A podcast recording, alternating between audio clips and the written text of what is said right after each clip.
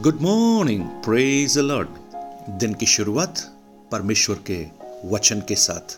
आज एक बार फिर मैं पास राजकुमार, आप सब प्रियजनों का इस प्रातकालीन वचन मनन में स्वागत करता हूँ। मेरी प्रार्थना है, जिस प्रकार हम भोजन खाने से हमें शारीरिक बल प्राप्त होता है, बिल्कुल उसी प्रकार परमेश्वर के वचन को मनन करने से हमें आत्मिक बल हर दिन प्राप्त होता रहे। जैसे इसराइली लोग मिस्र देश से जब गुलामी से बाहर निकले, परमेश्वर उन्हें रोज मन्ना देकर तृप्त करता था। लेकिन उस मन्ना के लिए उन्हें अति भोर को आना पड़ता था, सूरज निकलने से पहले, और वो अपना भोजन इकट्ठा करते थे। ये लगभग उसी तरह से एक आत्मिक मन्ना को दर्शाता है। परमेश्वर का वचन हमारे आत्मा का भोजन है। और जब हम इसे खाते हैं, हमारा आत्मिक मनुष्य बल पाता जाता है। आज के मेरे संदेश का टाइटल है, ज़ीरो से हीरो। और मैं आपका ध्यान याकूब की पुस्तक, उसका पहला अध्याय, उसके दो, तीन, चार वचन की ओर लाना चाहता हूँ। इस प्रकार याकूब कहता है, हे मेरे भाइयों, जब तुम नाना प्रकार की परीक्षाओं में पढ़ो तो इसको पूरे आनंद की बात समझो। यह जानकर कि तुम्हारे विश्वास के परखे जाने से धीरज उत्पन्न होता है। पर धीरज को अपना पूरा काम करने दो कि तुम पूरे और सिद्ध हो जाओ और तुम में किसी बात की घटी न रहे। कई बार आपने कुछ बच्चों को देखा होगा, वो शिकायत करते हैं, मैं बहुत पतला हूँ, मैं बहुत दुबला हूँ। लेकिन कुछ बच्चों को आपने देखा होगा, वो मज़बूत, मस्कुलर उनके एप्स दिखाई देते हैं। और अगर आप पूछें उनसे कि उनकी जो जो ताकत का, उनकी जो शक्ति का राज क्या है, उन्होंने इतना अच्छा अपने शरीर का निर्माण कैसे किया तो वो कहेंगे, हमने बहुत कसरत की है, बहुत मेहनत की है, हम बहुत, हमने जिम में गए हैं, हम दौड़े हैं। यानी उनके उस शारीरिक अभ्यास ने उनको ज़ीरो से हीरो बना दिया। बिल्कुल उसी प्रकार, जैसे शरीर को मज़बूत बनाने के लिए या सुंदर बनाने के लिए शारीरिक कसरत करते हैं। ठीक उसी प्रकार आत्मा की मजबूती, भीतरी मनुष्यत्व का जो मज़बूत होना, कई बार हमारे परीक्षाओं में पढ़ने के द्वारा होता है। और याकूब बहुत ही खूबसूरत तरीके से इस बात को कहता है। वो क्या कहता है? हे मेरे भाइयों, जब तुम नाना प्रकार की परीक्षाओं में पढ़ो when you fall into इसका अर्थ है, परीक्षाएँ अनिवार्य हैं, आती हैं। यह नहीं लिखा है if you fall into अगर तुम पढ़ो, नहीं लिखा है।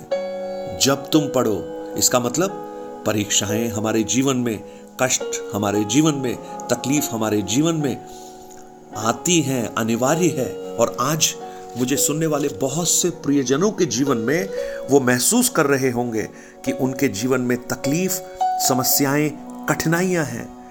लेकिन याकूब क्या कहता है? तो उसे आनंद की बात समझो। आनंद की बात। अरे, तकलीफ़ को आनंद की बात कैसे समझ सकते हैं?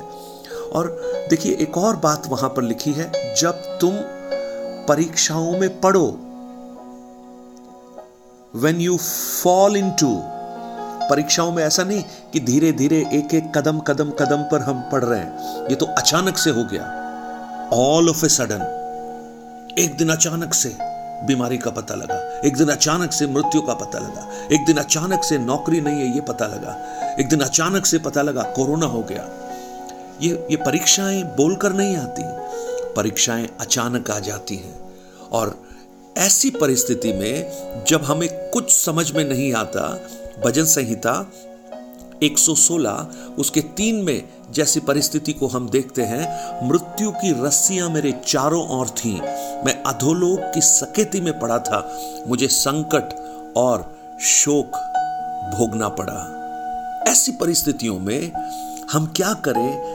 याकूब इस बात को बताता है।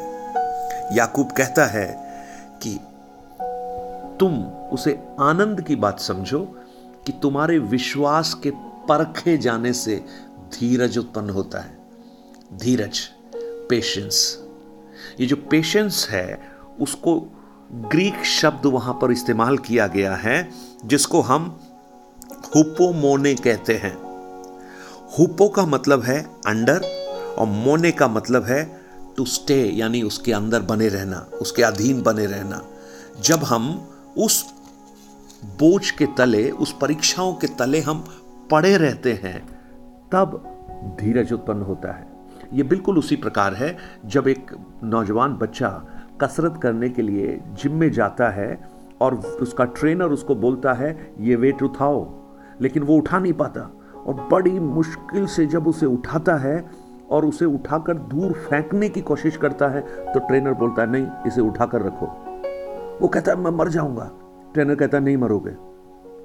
वो कहता नहीं, मेरा हाल खराब हो रहा है। ट्रेनर कहता है, हाल खराब नहीं होगा। वो बड़ी मुश्किल से उसे पकड़ता है। लेकिन जानते क्या हो रहा है? उसके उस थोड़े समय के उस दर्द को सहने से, उसके कष्ट को सहने से, अगर धीरज से वो उसे पकड़ के रखता है। खुशी के साथ ये सोचते हुए कि आने वाले दिनों में ये जो दर्द है, ये जो पेन है, मेरे लिए एक अच्छा कार्य उत्पन्न करेगा। तो जानते क्या होता है? कुछ समय के बाद उसे वही बोझ हल्का लगने लगता है और उसके शरीर का निर्माण होता है। तो पौलुस कहता, वो, लेखक कहता है, याकूब कहता है कि बड़े आनंद की बात समझो। और खास बात यह है विश्वास के परखे जाने से धीरज उत्पन्न होता है। परखने से विश्वास उत्पन्न नहीं होता। कष्टों में जब आते हैं, विश्वास नहीं आता, लेकिन परखे जाने से धीरज उत्पन्न होता है। विश्वास कैसे आता है? विश्वास सुनने से और सुनना मसीह के वचन से होता है। रोमियो दस के सत्रह में हम पढ़ते हैं। तो जब विश्वास हमारे अंदर होता है और उसके बाद जब परखना आता है, उससे धीरज उत्पन्न होता है। और हम कई बार हम उस परिस्थितियों में जब आते हैं, हम निराश हो जाते हैं। लेकिन आज मुझे सुनने वाले मेरे प्रिय भाइयों और बहनों, मैं आपको प्रोत्साहित करना चाहता हूँ, उन क्लेशों में, उन कष्टों में आनंद को महसूस करते हुए, प्रभु में विश्वास करते हुए धीरज को उत्पन्न करने दीजिए। क्या प्रभु को पता नहीं आपका विश्वास क्या है? प्रभु को अच्छी तरह मालूम है।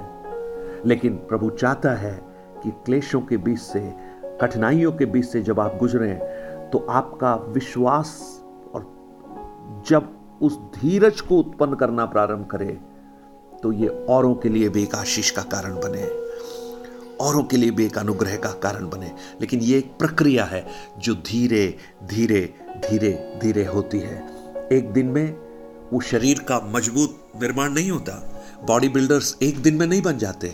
वो धीरे धीरे बनते हैं, धीरे धीरे बनते हैं। इसलिए इसलिए याकूब इस बात को कहता है, विश्वास के परखे जाने से धीरज उत्पन्न होता है और धीरज को पूरा काम करने दो। कि तुम पूरे और सिद्ध हो जाओ और तुम में किसी बात की घटी ना रहे। प्रभु हमारे जीवन में जब इन कष्टों को, क्लेशों को, तकलीफों को जब लेकर आता है, हम आनंद की बात समझें। और हम आनंदित हो इस बात में, जैसा पौलुस अपने दूसरे कुरुतियों की पुस्तक, उसके चार अध्याय, उसके सत्रह वचन में क्या कहता है? वो कहता है, हमारा पल भर का हल्का सा क्लेश हमारे लिए बहुत ही महत्वपूर्ण है और अनंत महिमा को उत्पन्न करता है। लेकिन अगर उस क्लेशों के मध्य में हम खुशी के साथ उसको स्वागत करते हैं तो वो धीरज उत्पन्न करता है। लेकिन अगर हम अविश्वास के साथ और कुड़कुड़ाते हुए उन परिस्थितियों से गुजरते हैं तो ये हमारे जीवन में कड़वाहट को उत्पन्न करता है। तो आज याकूब की इस पुस्तक को जब हम मनन कर रहे हैं, आनंद की बात समझिए, क्योंकि आपके परखे जाने से धीरज उत्पन्न होगा और धीरज जब आपके जीवन में आएगा, आपको वो सिद्धता की ओर लेकर जाएगा, परफेक्शन की ओर लेकर जाएगा। आज अगर आप कठिनाइयों से गुजर रहे हैं, क्लेशों के मध्य से गुजर रहे हैं, ज़रूर गुजर रहे होंगे, आप प्रभु को धन्यवाद देकर कहिए हाँ प्रभु ये मेरी उत्तमता के लिए है, ये मेरी भलाई के लिए है, क्योंकि आपको मालूम है, मैं कितना सहन कर सकता हूँ और मेरे सहने से बढ़कर आप मेरे जीवन में कष्ट नहीं देते हैं। स्वर्गीय पिता, आज हम प्रार्थना करते हैं प्रभु, ये वचन कितने प्रभावशाली हैं। जब हम इन्हें समझते हैं, जब हम इन्हें पढ़ते हैं, हमारा जीवन और अनुग्रह के मार्ग पर आगे बढ़ता है। आज मुझे सुनने वाले बहुत से प्रियजन, भाई, बहन, कष्टों से, क्लेशों से गुजर रहे होंगे प्रभु, लेकिन उसमें भी वो आनंद को ढूंढे और ये सोचें कि वो प्रभु की ओर से मिला है और वो आनंद से उसको खुशी के साथ उसमें आगे बढ़े और जब वो ऐसा करेंगे, उनको धीरज को आप बढ़ाना प्रारंभ करेंगे और वो सिद्धता की ओर बढ़ते जाएँगे। अनुग्रह का मार्ग उनके लिए खोल और उनकी परेशानियों के बीच में, जैसा पौलुस ने आपको कहा, मेरा अनुग्रह तेरे लिए काफ़ी है, उनके जीवन में भी हो। धन्यवाद हो प्रभु, इस प्रार्थना को सुनने के लिए यीशु के नाम से मांगते हैं। आमेन आमेन। God bless you have a blessed day परमेश्वर आपको आशीषित करे। मेरी आशा है, मेरी प्रार्थना है, आपके जीवन की हर परिस्थितियाँ आपको सिद्धता की ओर, अनुग्रह के मार्ग में लेकर चले। अगर आप अपने प्रार्थना निवेदन, विनती, गवाहियों को बांटना चाहते हैं nine eight two nine zero three seven eight three seven पर आप बांट सकते हैं। Have a blessed day God bless you